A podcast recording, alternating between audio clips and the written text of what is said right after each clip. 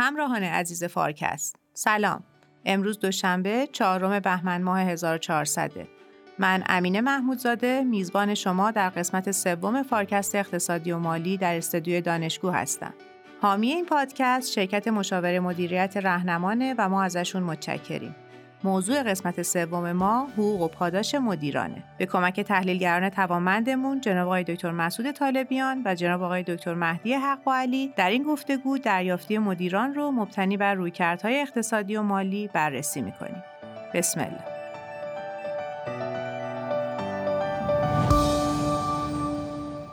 ما کار می‌کنیم و ما به ازاش حقوق می‌گیریم.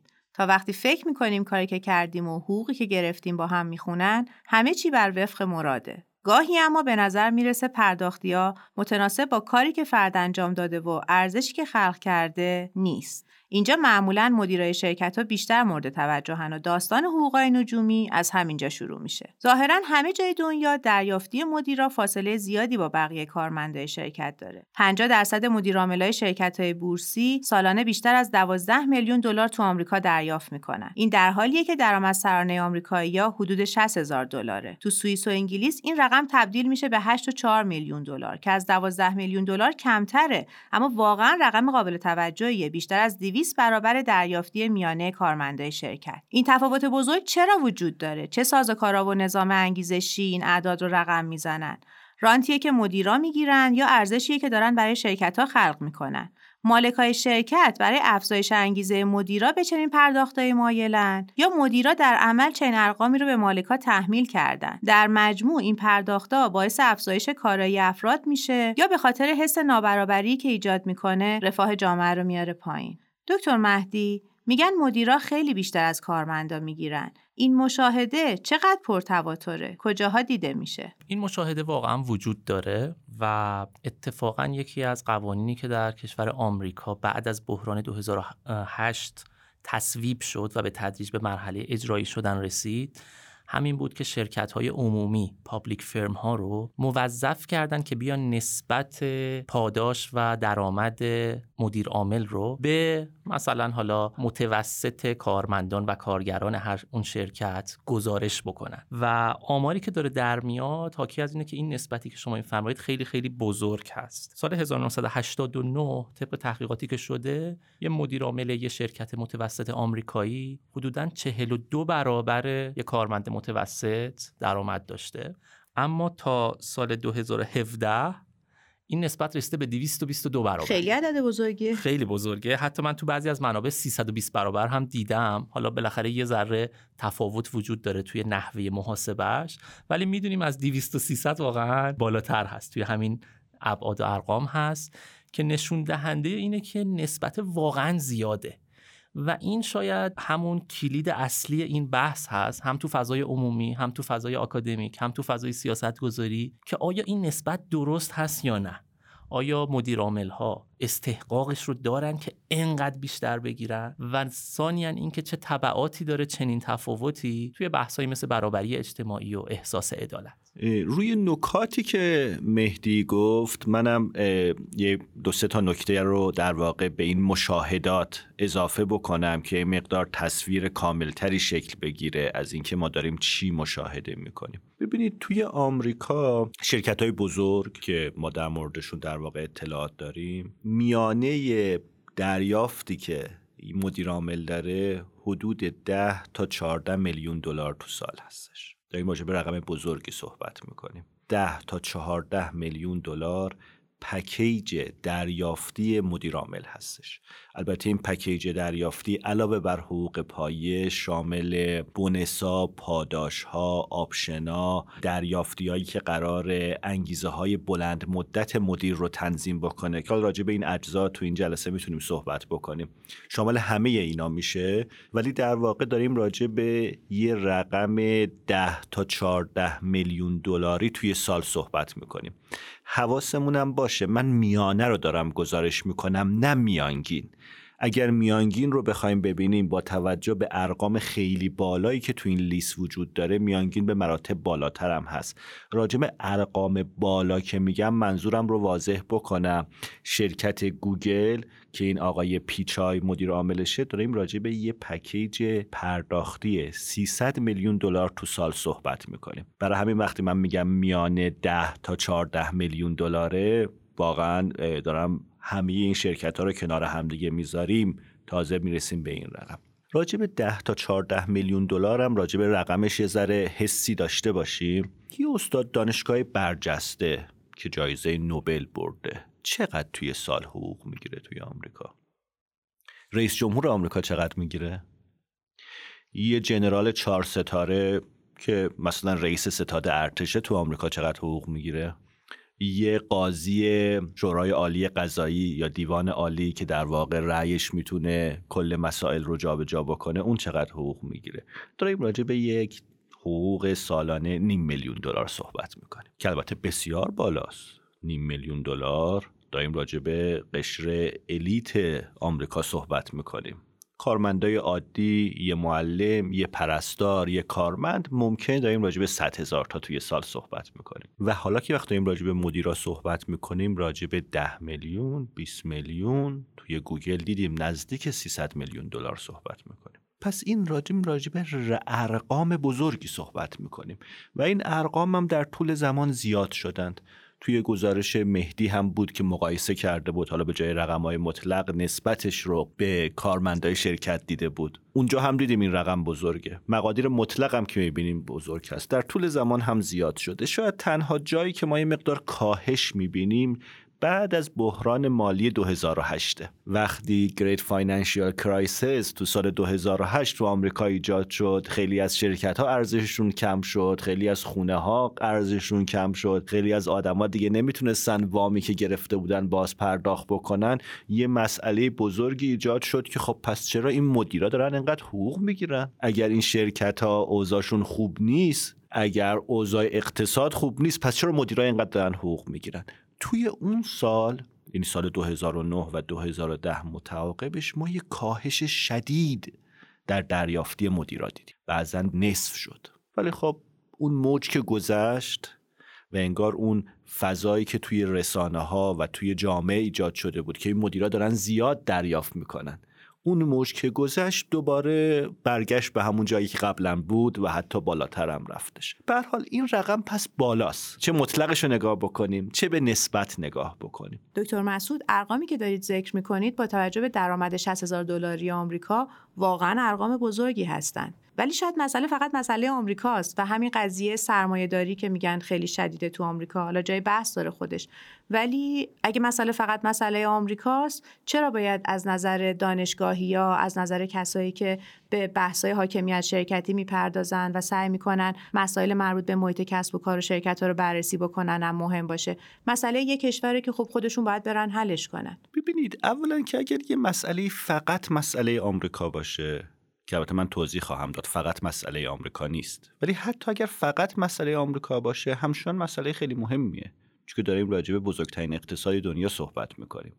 داریم راجع به مهمترین و اثرگذارترین شرکت ها تو دنیا صحبت می‌کنیم. برای همین حتی که البته اینطوری نیست حتی اگر یه مسئله فقط مسئله آمریکا باشه همچنان طبیعیه که خیلی از مجامع دانشگاهی و حرفه‌ای به این مسئله بپردازن و مسئله پرأولویتی باشه. ولی حالا به طور خاص این مسئله فقط مسئله آمریکا نیست. یعنی تو کشورهای توسعه یافته دیگه هم که نگاه می‌کنیم که آمار و ارقام داریم. و کشورهایی در حال توسعه که بعضا آمار کمتری داریم ولی اون هم مشاهدات میدانی هستش نشون میده که مدیرا دریافتی های خیلی بالایی دارن. به طور مشخص آماری که ما داریم در مورد کشورهای اروپایی و کانادا اونها هم مدیرا دریافتی های خیلی بالایی دارن. البته کمتر از اون رقمی هست که من در مورد آمریکا گزارش دادم. اینکه چرا کمتره این هم موضوع خوبیه برای بحث. بعضی از مطالعات میگه به علت نوع شرکت یعنی به کشور رب نداره. چون که ما توی آمریکا شرکت های بزرگتری رو داریم مشاهده می‌کنیم طبیعتا دریافتی مدیراشون بالاتره. بعضی هم در واقع روی نکاتی که ممکنه اختلاف فضای بین کشورهای مثلا آلمان و ژاپن با آمریکا باشه تکیه می‌کنن. ولی به حال چه علتش تفاوت بین شرکت هایی باشه که تو این کشورها هستن؟ چه علتش تفاوت فضای کشورها باشه؟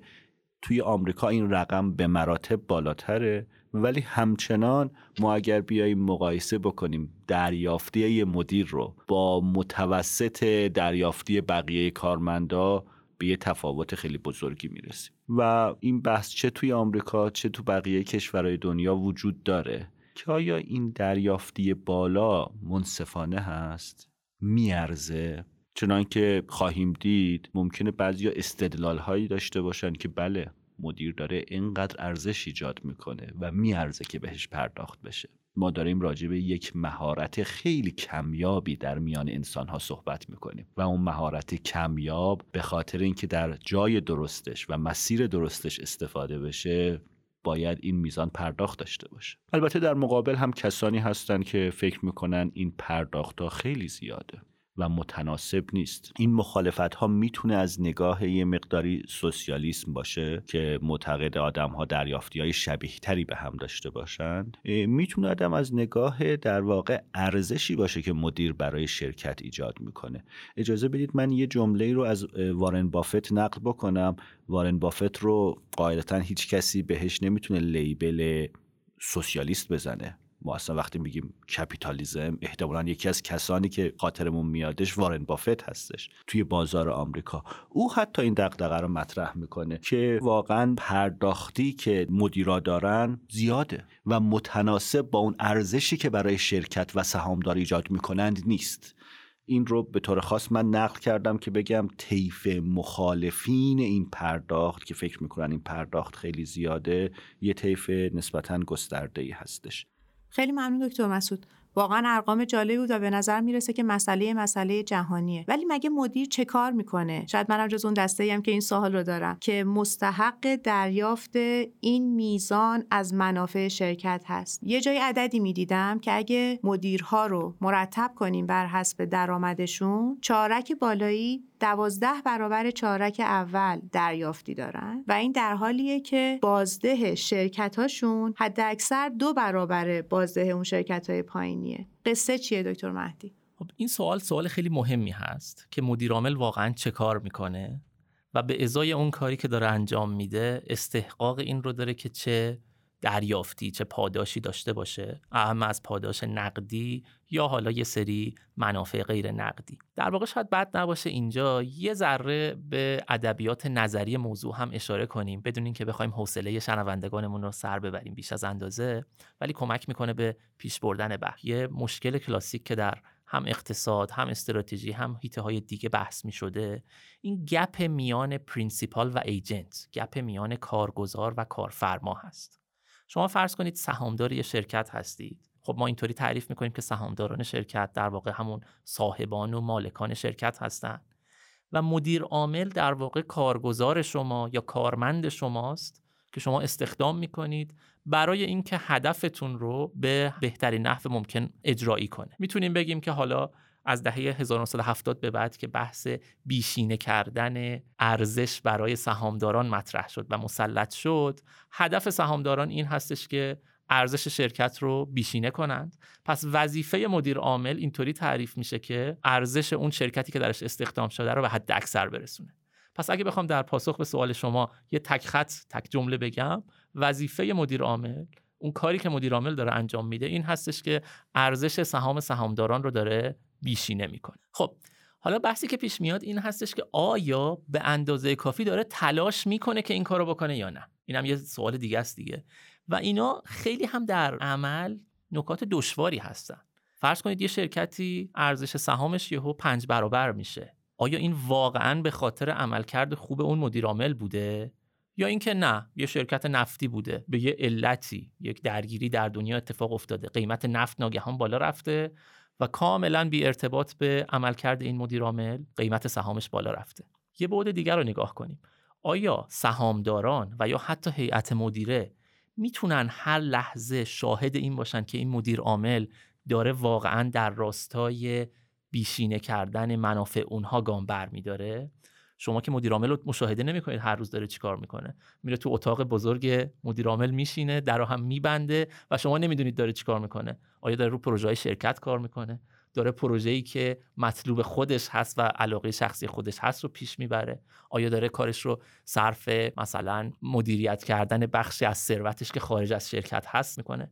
پس یه دنیایی از نادیده ها و عدم تقارن اطلاعاتی وجود داره که این مسئله کارگزار کارفرما رو خیلی دشوارتر می‌کنه. این که من سهامدار چطور مطمئن بشم؟ مدیر عاملی که استخدام کردم اولا انگیزه داره که همه تلاشش رو به کار بگیره.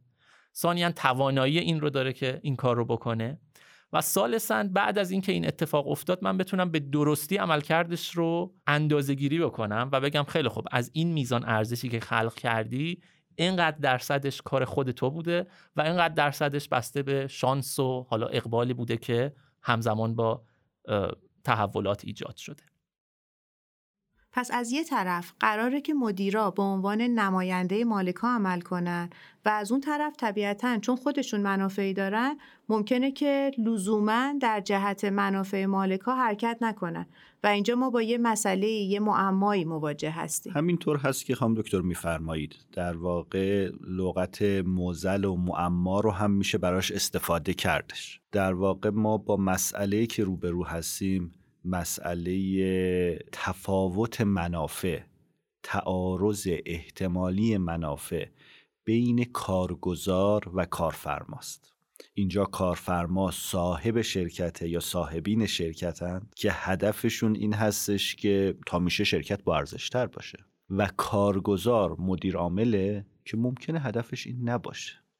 من به خاطر اینکه این تعارض خودش رو نشون بده از فرصت استفاده می‌کنم به یه داستانی تو ادبیات خودمون ارجام میدم. داستان لیلی و مجنون که حالا احتمالا هممون شنیدیم.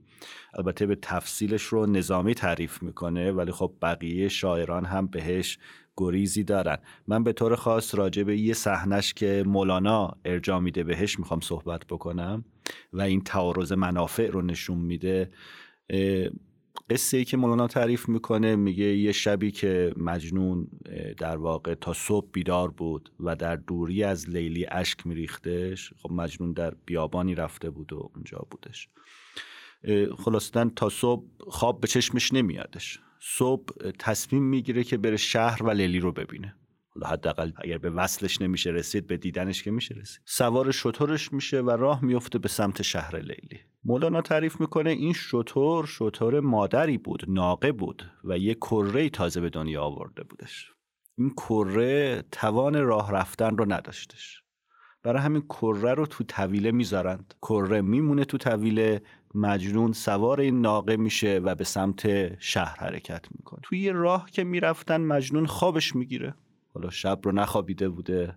شاید مثل الان که بعضی از ما سوار ماشینم میشیم یه مقدار راه میره خوابمون می‌گیره. اون زمان هم سوار شطور یه مقدار که بوده خوابش می‌گیره. همچین که مجنون خوابش می‌بره و این افسار شل میشه این شطور ناقه دور می‌زنه به سمت طویله. ناقه علاقه به دیدن لیلی نداشته. اون دلش پلو کره خودش بوده. آه. به قول مولانا میگه میل مجنون پیش آن لیلی روان میل ناقه پس پی کره دوان. برمیگرده توی طویله. وای میسه می‌رسه به کرش و وای میسه. مجنون بیدار میشه از خواب. ببینه شطور وایساد از خواب بیدار میشه که چشم در چشم لیلی بشه چشم در چشم کره شطور میشه. چرا انگیزه ها متفاوته؟ یکی می‌خواد بره شهر لیلی رو ببینه یکی می‌خواد بیاد طویله پلوی کرش باشه. مولانا میگه چند بار این اتفاق افتاد؟ و هر بارم مجنون خوابش برد هر بارم چشم باز کرد چشم بر چشم کره شدش. این در واقع مسئله هست که تو شرکت ما باش روبرو می‌تونیم باشیم. یه صاحبین شرکت داریم یه صاحب شرکت یا صاحبین شرکت داریم که اینها دنبال اینن که ارزش شرکت افزایش پیدا کنه. مدیر داریم که ممکنه منافع دیگری داره. حالا چه کار میشه کردش؟ دو تا راه اصلی یا اصول دو تا راه کلی داریم هر کدوم تو جزئیاتی داره. یه راه کنترل نظارت افسار رو محکم گرفتن که مطمئن باشیم شطور دور نمی‌زنه. ولی این راه هم راه پرهزینه ایه باید همش بیدار باشی. یه لحظه چرت بزنی می‌بینی که جابجا شد مسیر. و هم خیلی وقتا مخصوصا وقتی داریم در مورد مدیرعامل صحبت می‌کنیم خیلی امکان پذیر نیست مدیرعامل اطلاعاتی داره که خیلی وقتا اصلا صاحبین شرکت ندارند. اصلا اگر خودشون می‌تونستن این تصمیما رو تشخیص بدن و بگیرند که خب خودشون شرکت رو اداره می‌کردن نمی‌رفتن یه نفر رو بیارن بگن لطفا شما شرکت رو تصمیماتش رو بگیر. برای همین اگرچه کنترل نظارت همچنان در قالب هیئت مدیره و اینها سعی میشه انجام بشه که حالا اون هم مسائل خودش رو داره. هیئت مدیره اعضاش موظف باشن یه قصه ای داره. غیر موظف باشن یه قصه دیگری داره. ولی یه مسیر دوم هم داریم اونم همسو کردن انگیزه هاست. یعنی یه کاری بکنیم که اونم وقتی می‌خواد دنبال منافع خودش بره همون کارایی رو بکنه که به نفع ماه. پس مسیر اول شد کنترل نظارت که قصه های خودش رو داره و مشکلات خودش رو داره. مسیر دوم همسو کردن انگیزه است توی همسو کردن انگیزه ها این بحث پرداخت مطرح میشه. آیا ما می‌تونیم به گونه پرداخت انجام بدیم؟ که کارگزار ما که اینجا مدیر عامله منافعش همسو بشه با منافع صاحبین شرکت با منافع مالکین شرکت. این در واقع میشه مسئله. در واقع ما پرداخت رو که دیدیم رقم بالایی هست فقط بحث رقم بالاش نیست. بحث اینه که ترکیبش چه شکلیه؟ شامل چه عناصریه؟ آیا میشه عناصرش رو جوری چید؟ که این همسوی انگیزه خب ها این رو. مثال خیلی قشنگی که دکتر مسعود از مولانا و نظامی تعریف کردن تقریبا ترجمه یه مقاله خیلی خیلی مشهوری هست توی ادبیات finance به اسم مقاله Jensen Meckling. حالا من اسمشون رو هم میارم چون تقریبا الان یکی از پر ارجاع ترین مقالاتی هستش که توی کل حوزه مدیریت نوشته شده. توی این مقاله همین صحبت ها رو که شما به این شیرینی و شیوایی بیان کردید رو میان سعی می‌کنن یه شکل و شمایل ریاضیاتی و مدلی بهش بدن و بحثشون این هست که میگن وقتی که مدیرعامل شما کارمند شما کارگزار شما علائقش به یک سمت دیگری هست که لزوما منطبق بر علایق شما به عنوان سهامدار شرکت نیست. چارش اینه که با ساختار پاداش و طراحی اون این علایق رو بیاید دقیقا بر همدیگه منطبقش کنیم. خب حالا چطور می‌تونیم این انطباق رو به وجود بیاریم؟ از طریق ترکیبی که طی اون ما پاداش و حقوق مدیر رو بهش پرداخت می‌کنیم. توی سیستم سنتی حقوق عبارت بود از یک پرداخت ماهیانه ثابت که به کارمند یا کارگزار پرداخت می‌شد. این تقریبا شیوهی هستش که بروکرات ها مدیران دولتی کارمندان دولتی بهشون پرداخت میشه دیگه. شما خیلی کاری ندارن اینکه یک مدیر دولتی عملکردش خوبه بد مثبت منفی همه تلاشش رو می‌کنه یا نمی‌کنه هر ماه یه مقدار ثابت بهش پرداخت میشه.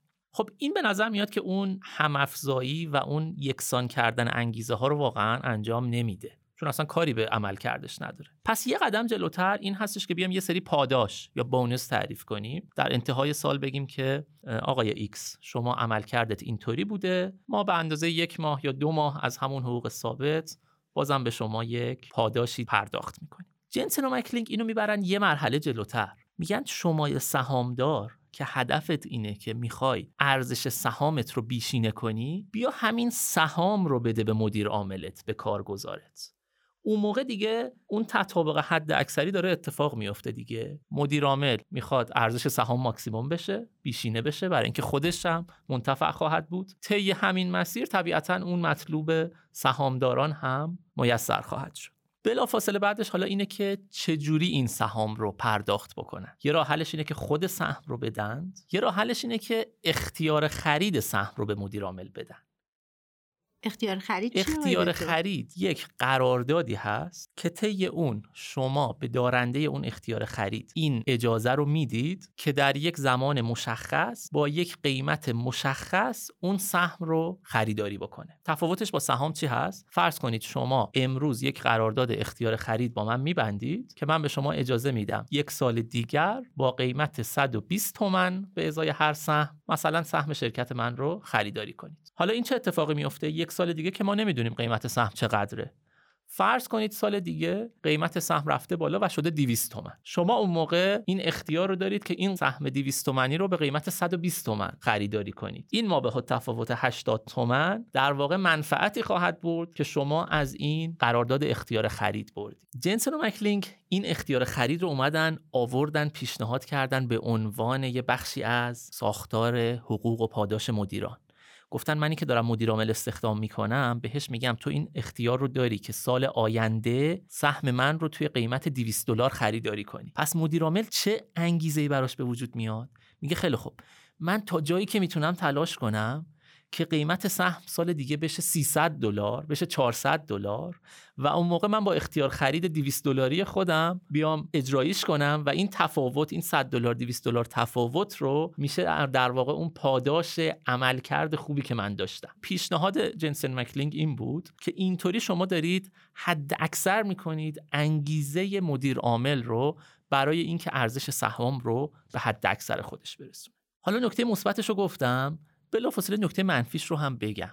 قیمت سهام لزوما در صد درصد شرایط و زمانها دقیقا منطبق بر آنچه که باید باشد نیست. ممکنه یه مقداری منحرف بشه یه مقداری بره بالاتر از قیمت بنیادیش یه مقدار بیاد پایین تر این ساختار رو بعضی از منتقدان این ساختار پاداش برای مدیر عامل به شکل stock و به شکل option به شکل سهم یا اختیار خرید رو منتقدانش میگن که یه ذره مدیر عاملا رو motivate می‌کنه انگیزه بهشون میده که یکم دستکاری کنن قیمت سهام رو. مثلا من مدیر عامل اگه می‌بینم سه ماه دیگه موعد این هستش که این اختیار خریدم رو ازش استفاده کنم ممکنه توی گزارشی که این فصل باید ارائه بدم اون گزارشی که همه خواهند خوندش یه ذره با شاخصهای حسابداری بازی کنم یکم سود و بیشتر نشون بدم یه ذره وضعیت شرکت رو بهتر نشون بدم تا اینکه بتونم قیمت سهام رو ببرم بالا و اون موقعی که من دارم از اختیار خریدم استفاده می‌کنم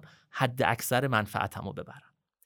اینا همش وارد یه پیچیدگیایی میشه که واقعا یه دنیای بزرگی هست. اینکه توی قرارداد که بین شرکت و مدیر عامل منعقد میشه چقدر همه این موارد به درستی دیده شده تا امکان انحراف نباشه امکان تقلب و دستکاری نباشه و همه چیز بره به این سمت که آقا شما بهترین عملکرد رو داشته باش قیمت سهام رو به حد اکثر خودش برسون و اون طرف خود به خود تو بیشترین منفعت رو خواهی بود خب من تا حالا سه تا از بخش های پکیج پاداش و حقوق رو نام بردم. حقوق ثابت بونوس یا پاداش و سهم یا اختیار خرید. دو تا ساختار دیگه هم هست که اضافه میشه. یکیش اصطلاحا پاداش با تأخیر هست یا deferred compensation. اون دقیقا برای پاسخ به همین انتقادی که من اشاره کردم طراحی شده. یعنی مدیر عاملی که مثلا فرض کنید می‌دونه تا دو سال دیگه سر کار هست و همون اختیار خرید و سهمش هم تا همین یکی دو سال قرار هستش که اجرایی بشه اینطوری نباشه که بیاد یک سری مانور کوتاه مدت بده.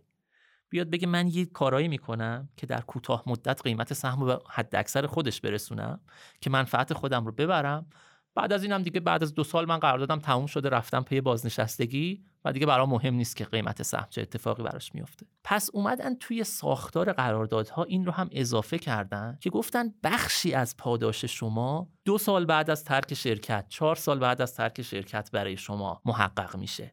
با چه هدفی؟ با این هدف که دیگه مدیر عامله این مانورای کوتاه مدت و انگیزه نداشته باشه انجام بده. یکم بلند مدت تر فکر کنه. چون ما همیشه توی حالا corporate finance بحثمون این هست که شما باید تمام طول عمر شرکت از حالا تا آینده بی انتها رو باید maximize کنید بیشینه کنید. و این deferred compensation هم یه راهی هستش که میره به اون سمت. آخرین حلقه ای که از این ساختار پاداش رو من می‌خوام بهش اشاره کنم اسمش چتر نجات طلایی هست یا گلدن پاراشوت این در واقع حاصل مذاکره مدیر عامل ها با شرکت ها بود. یه جورایی داره سمت ریسک مدیر عامل رو پوشش میده. مدیر عامل اومدن گفتن این کاری که ما داریم می‌کنیم این شرکتی که ما مدیریت رو به عهده می‌گیریم کار بسیار پر ریسکی هست. فردا یه اتفاقی میفته یه اشتباهی توی یه لایه از شرکت اتفاق میفته و من بیکار میشم و همه این پاداش و حقوق اینها رو از دست میدم. پس من می‌خوام یه گارانتی یه ضمانتی داشته باشم که اگر اخراج میشم یا اگر که حالا به هر دلیلی شرکت من خریداری میشه توسط یه شرکت دیگه و من باید بیرون برم یه بسته ای داشته باشم موقع خروج به من تعلق بگیره. به خاطر همین اسمش رو گذاشتن چتر نجات طلایی که این هستش که فرض کنید توی ادغام و تملیک این اتفاق خیلی میفته من مدیر عامل شرکت متوسط هستم. یه شرکت خیلی بزرگ میاد این شرکت رو خریداری می‌کنه و میگه ما دیگه این مدیر عامل رو نمی‌خوایم. یکی دیگر رو می‌خوایم بیاریم. و اون چتر نجات یه پکیج زیادی خواهد بود یه پکیج خروج خواهد بود که به من اعطا میشه تا بتونم شرکت رو ترک کنم. این گلدن پاراشوت هم یکی از اون بحثایی است که تو حاکمیت شرکتی روش خیلی بحث هست و میگن که این یکی از اون نکاتی هستش که مدیر دارن یه مقداری رانت می‌گیرن. چون مشخص نیستش که استحقاق این رو دارن که هنگام خروج یه پکیج خیلی بزرگ دریافت کنن. استدلالشون اینه میگن آقای مدیر عامل تو اگه خوب عمل کردی خود به خود شرکتت اونقدر بزرگ میشه که اصلا کسی نمیاد بخرتت. خود به خود اونقدر بزرگ میشه شرکتت که سهامدارا اصلا علاقه ای ندارن یکی دیگه بیاد خریداری کنه. و اگه این کارو خوب انجام داده بودی پس دیگه این مسئله گلدن پاراشوت اصلا اتفاق نمیافتاد. بنابراین یکی از جاهایی که ادعا میشه که حاکمیت شرکتی یه مقداری خوب عمل نکرده پکیج های گلدن پاراشوت هست و به نظر میاد که تو دیتا ها ما داریم می‌بینیم که به تدریج رو به افول هم بوده. یعنی شرکت ها دیگه کمتر زیر بار پکیج های بزرگ میرن. خیلی پنجلایه جالبی بود آقای دکتر مهدی متشکرم. دکتر مسعود حاکمیت شرکتی که ازش چندین بار نام بردن به چه مفهومی اشاره می‌کنه؟ چه قصه ای داره؟ ببینید حاکمیت شرکتی یا بعضا توی فارسی حکمرانی شرکتی هم من میشنوم به حال ترجمه corporate governance در واقع در مورد مسائلی هست که مربوط به حق تصمیم گیری داخل شرکت هستش. و اینکه کی حق داره چه تصمیمایی رو بگیره و طبق چه قواعدی باید گرفته بشه. و پرداخت ها هم قسمتی از اون هستند. در واقع حکمرانی شرکتی یا حاکمیت شرکتی سه پایه اصلی داره. اولا decision right کی حق داره چه تصمیمی رو بگیره. دو performance measurement اون عملکرد چجوری ارزیابی میشه؟ که آیا این تصمیم خوب بوده یا تصمیم خوب نبوده؟ performance measurement کار بسیار دشواریه. الان توی بحثا مهدی مثلا بحث شرکت های نفتی رو مطرح کرد. یه جایی تو دنیا یه مشکلی پیش میاد نفت گرون میشه این شرکت ها خیلی سودده میشن و مدیر عامل هیچ کاری نکرده. اصلا در اختیاراتش نبوده که بخواد توی یک نزاعی توی گوشه بین مثلا روسیه و اوکراین دخالتی داشته باشه و متناسب با اون بگیم ببین این پاداش عملشه. و این پرفورمنس میجرمنت کار سختیه که این رخدادی که داده به چی منتصبش بکنیم؟ چرا رخ داده؟ و سوم هم البته بحث پرداخت. پس بحث این که حق تصمیم گیری رو کی داره و چه تصمیمایی رو می‌تونه بگیره. اون عملکرد رو چجوری اندازه گیری بکنیم؟ و بعدش پرداخت چطوری باشه سپایه یک صندلی هستن یا یک میز هستن که باید متناسب با هم دیگه چیده بشن. برای همین هم در واقع می‌بینیم که اگر توی شرکتی یا توی فضایی هستیم که مدیر خیلی حق تصمیم گیری نداره. تصمیم ها توی نظام بروکراتیک داره گرفته میشه و خیلی هم پرفورمنس و عملکردش رو نمیشه مشاهده کردش. عملکرد اصلش ناشی از اتفاقاتی خارج از تصمیم های مدیر هست. اون موقع پرداخته هم خیلی توضیح نمیشه دادش یا توجیه نمیشه کرد که چرا باید انقدر بالا باشه. ولی اگر توی فضاهایی هستیم که تصمیمات مدیر خیلی موثره اینکه شرکت موفق بشه یا شکست بخوره و میشه این رو دید توی فضایی که همه اطلاعات وجود داره و بازار کارا وجود داره میشه این عملکرد رو دید و اندازه گرفت. اون موقع پرداخت متناسب خیلی معنی داره. ببینید در واقع این عناصر پنجگانه ای که مطرح شد در پرداخت در واقع توی دیدی دیگری که می‌تونیم برش همین برش رو نگاه بکنیم یه مقدارش که خب حقوق ثابته که پرداخت میشه. اون خیلی قصه خاصی نداره. مدیرا هم مثل بقیه آدم های حقوق ثابتی داره یه قسمتی از این پاداشه که در واقع می‌خواد به مدیر انگیزه بده که کاراش رو درست انجام بده به تارگتاش برسه تارگت های فصلیش سالانش برسه. اون هم پرداخت میشه. ولی یه قسمت مهمش که تو بعضی از آمار تا نصف پکیج پرداختی این قسمت سومه پرداختهایی که به انگیزه های بلند مدت مدیر مربوطه. مدیر کاملا به عنوان کارگزار برگردیم به همون بحث principal agent به عنوان کارگزار ممکنه شروع کنه خیلی کوتاه مدت فکر کردن به خاطر که به bonus های خودش برسه و منافع بلند مدت شرکت رو در خطر قرار بده. مثل چی؟ مثلا فرض بکنید آموزش کارمندا. میشه براش هزینه نکرد؟ هزینه وقتی میاد پایین سود شرکت میره بالا. همه ممکنه بگن چه مدیر خوبی سود شرکت رو برد بالا. ولی این به چه قیمتی بوده؟ به قیمت اینکه تو بلند مدت شرکت متضرر میشه. کارمنداش مهارت های کافی دانش لازم رو برای ادامه کار ندارن. پس ما به عواملی نیاز داریم که به مدیر انگیزه بلند مدت بده. فقط به یک سال فکر نکنه به ده سال دیگه فکر بکنه. این همون قسمت سومی هست که تو صحبت های آقای دکترم مطرح شدش درسته؟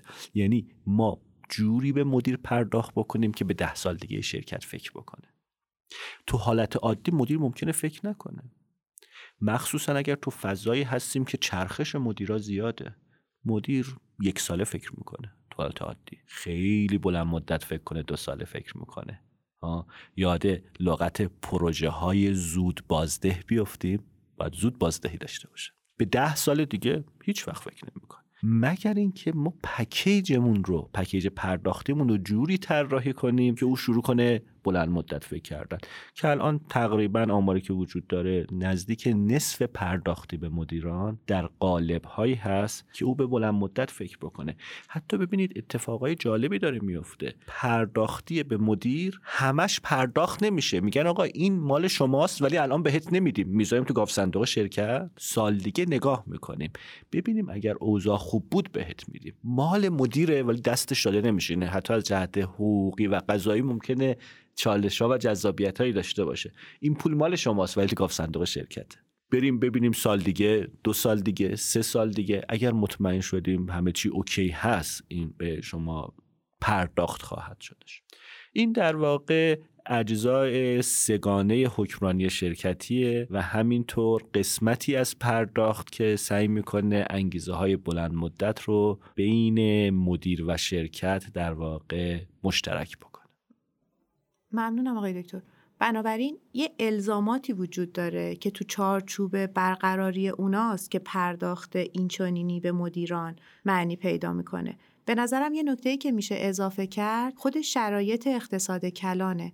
یعنی وقتی شرایط اقتصاد کلان با تره همه می‌تونن بلند مدت تر به پدیده ها نگاه کنن و براش برنامه ریزی بکنن.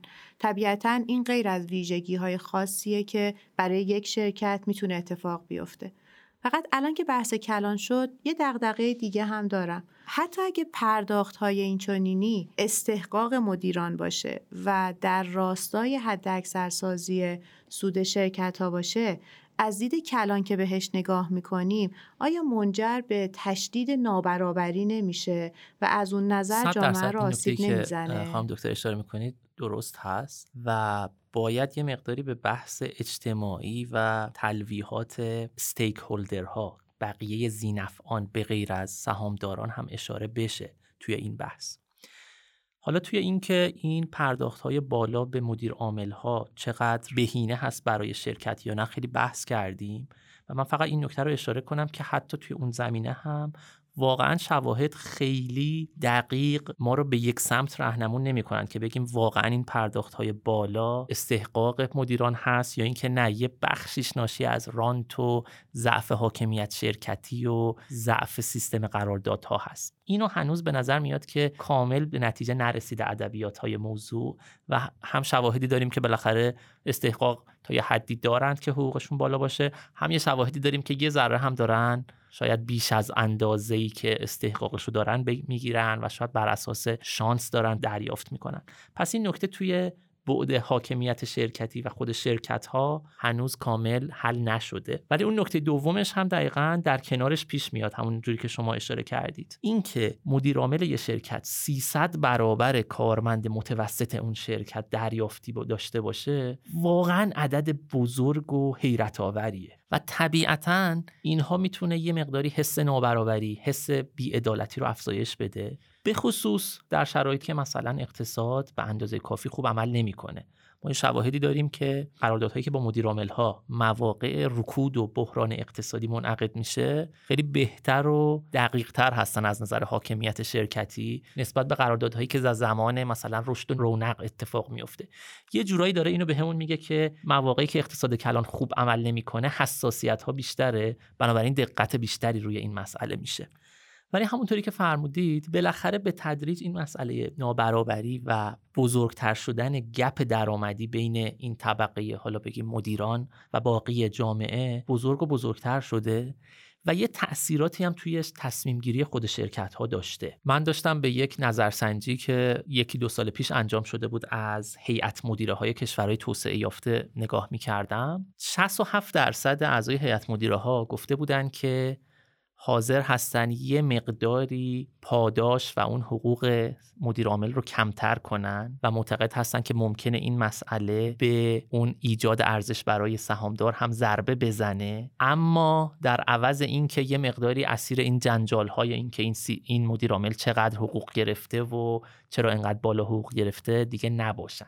یعنی یه جورایی تاثیر گذاشته روی تصمیم گیریشون. یه نکته دیگه هم اشاره کنم. توی یه نظرسنجی 74 درصد آمریکایی ها گفتن که به نظرشون مدیر ها حقوقی که می‌گیرند درست و دقیق تعریف نشده و یه جورایی انگار که فضای عمومی به این سمت هستش که مدیر ها دارن بیش از استحقاقشون دریافت می‌کنن. بنابراین همه این تلویحات اجتماعی وجود داره و الان یه مقداری به نظر میاد که هم سهامداران عمده شرکت های مالی بزرگ که سهامدار بخش بزرگی از سهم ها هستند. هم سهامداران کوچکتر اما متمرکزتر. مثل فرض کنید صندوق های هج فاند ها اصطلاحا که کوچکتر هستند اما سر و صدای زیادی ایجاد می‌کنن توی مجامع. دارن به این سمت می‌برن که واقعا قراردادها با مدیر ها یه مقداری تعدیل بشه. و دقیق تر بشه تا اون نگرانی جامعه هم یه طورایی پوشش داده بشه. این اتفاق در عملم رخ داده. یعنی بعد از بحران 2008 شما می‌بینید که مدیرامل های کاهشی رو توی حقوق خودشون تجربه کردن. توی فاصله سال 2007 تا 2009 حقوق متوسط یه مدیر عامل یه شرکت عمومی در آمریکا تقریبا 28 درصد افت کرد که این خیلی بیشتر از افت ارزش بازار این شرکت ها بود. تقریبا 17 درصد شرکت افت کردن توی این بازه ولی حقوق مدیر عامل 28 درصد افت کرد. بعد توی اون بخش بازگشتم باز مدیر عامل یه کمی پیشی گرفتن. یعنی وقتی که از بین سال 2009 تا 2011 شرکت ها تقریبا 19 درصد دوباره رشد کرد اندازه بازارشون. مدیر عامل تقریبا 22 درصد حقوقش رو افزایش پیدا کرد.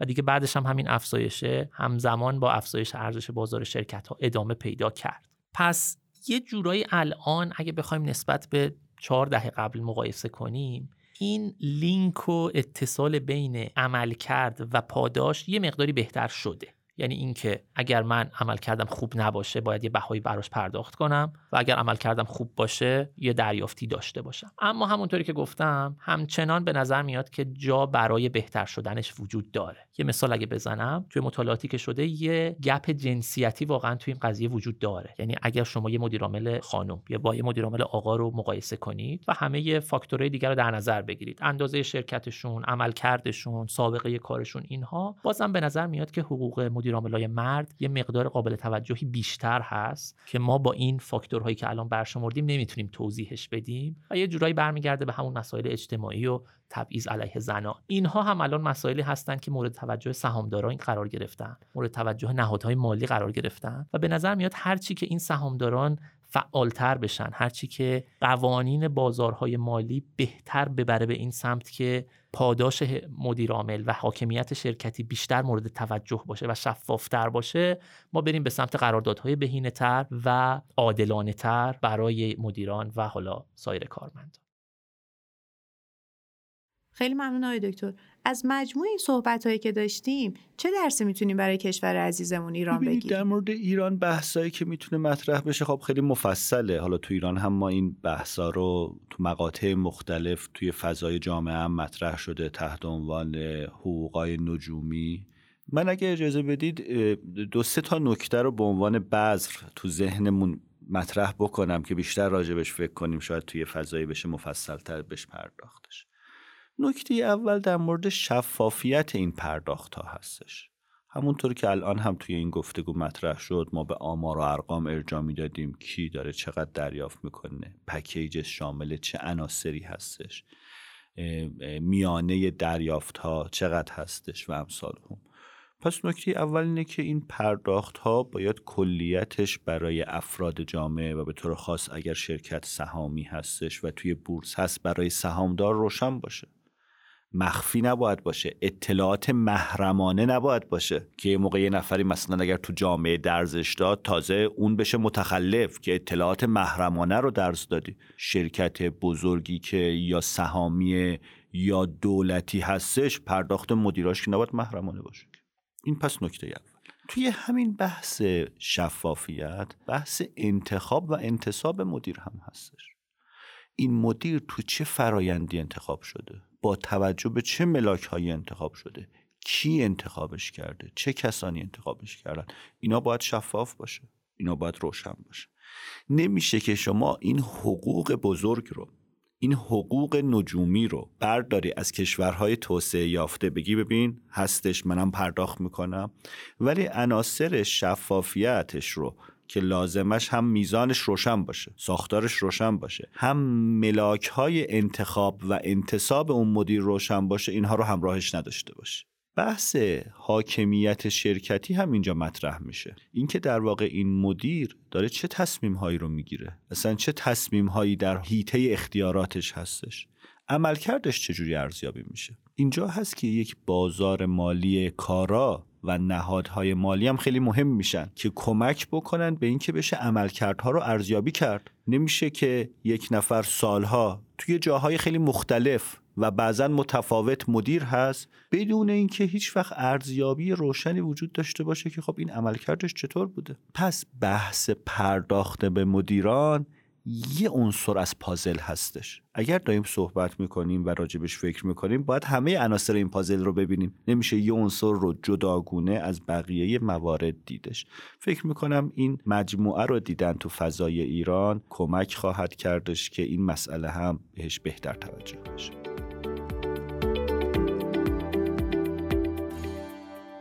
مالک همیشه نمی‌تونه شرکت خودش رو اداره کنه. معمولا مالکا تعدادشون زیاده دانش و وقتش رو هم ندارن. این موضوع تو شرکت های بزرگ جدی تره. مدیر رو انتخاب می‌کنن که نمایندهشون باشه در پیشبرد امور شرکت و حد اکثر کردن سود. مدیرم دستمزد می‌گیره مثل بقیه کارمندا. اعداد و ارقام اما نشون میدن که دریافتی مدیرا تا 300 برابر میانه کارمنده شرکت هم می‌رسه. رقم بزرگی که نیازمند توضیحه. بخشی از این تفاوت حاصل انتخاب خود مالک هاست چون نگران شرایطی که منافع مدیر و مالک با هم نمی‌خونه پرداختی به مدیر رو زیاد می‌کنن که کارایش بره بالا و مشروطش می‌کنن به عملکرد شرکت که تعارض منافع رو کم کنه ساختار پنج لایه حقوق پاداش، اعطای سهام شرکت یا اختیار خریدش و در نهایت پاداش های تأخیری در همین راستا در شرکت های بزرگ طراحی و اجرا شدن. بیشتر از نیمی از دریافتی مدیرا از سه قلم انتهاییه که منجر به همراستا شدن انگیزه های مدیر و منفعت سهامدار میشه. هرچقدر فرایندهای انتصاب مدیرا، قراردادا و شیوای پرداخت به اونا شفافتر باشه، هرچقدر اصول حکمرانی شرکتی که وظایف و عملکرد و جبران زحمات زینفعان شرکت رو در قبال هم تعریف می‌کنه بهتر اجرا بشه و هرچقدر بازارهای مالی توسعه یافته تر باشن به این معنی که نهادهای مالی که گردش اطلاعات رو تسهیل می‌کنن و از حق و حقوق سهامدارای خرد حمایت می‌کنن قوی تر باشن بخش رانتی دریافتی مدیرا کمتر میشه. در این شرایط نابرابری حاصل از این دریافتی ها هم برای جامعه قابل تحمل تره چون منفعت ناشی از افزایش بهرهوری رو لمس می‌کنه. این می‌تونه درسای خوبی برای اقتصاد ایران داشته باشه. امیدوارم مجموعه گفتگوهایی که تا اینجا داشتیم در کنار این جنبندی تصویر بزرگی از سازوکارهای حاکم بر حقوق و پاداش مدیران رو براتون ساخته باشه. از شرکت مشاوره مدیریت رهنمان بابت حمایتشون برای تهیه این قسمت تشکر می‌کنم. برای دنبال کردن فارکست اقتصادی و مالی می‌تونین به پلتفرمایی مثل Castbox، Apple Podcast، Google Podcast، یوتیوب، اینستاگرام و همه پادگیرهای دیگه رجوع کنید. من امینه محمودزاده از همراهیتون متشکرم و تقاضا می‌کنم هفته آینده هم ما رو بشنوید. امیدوارم هفته خوبی داشته باشین و شما رو به خدای مهربون میسپارم.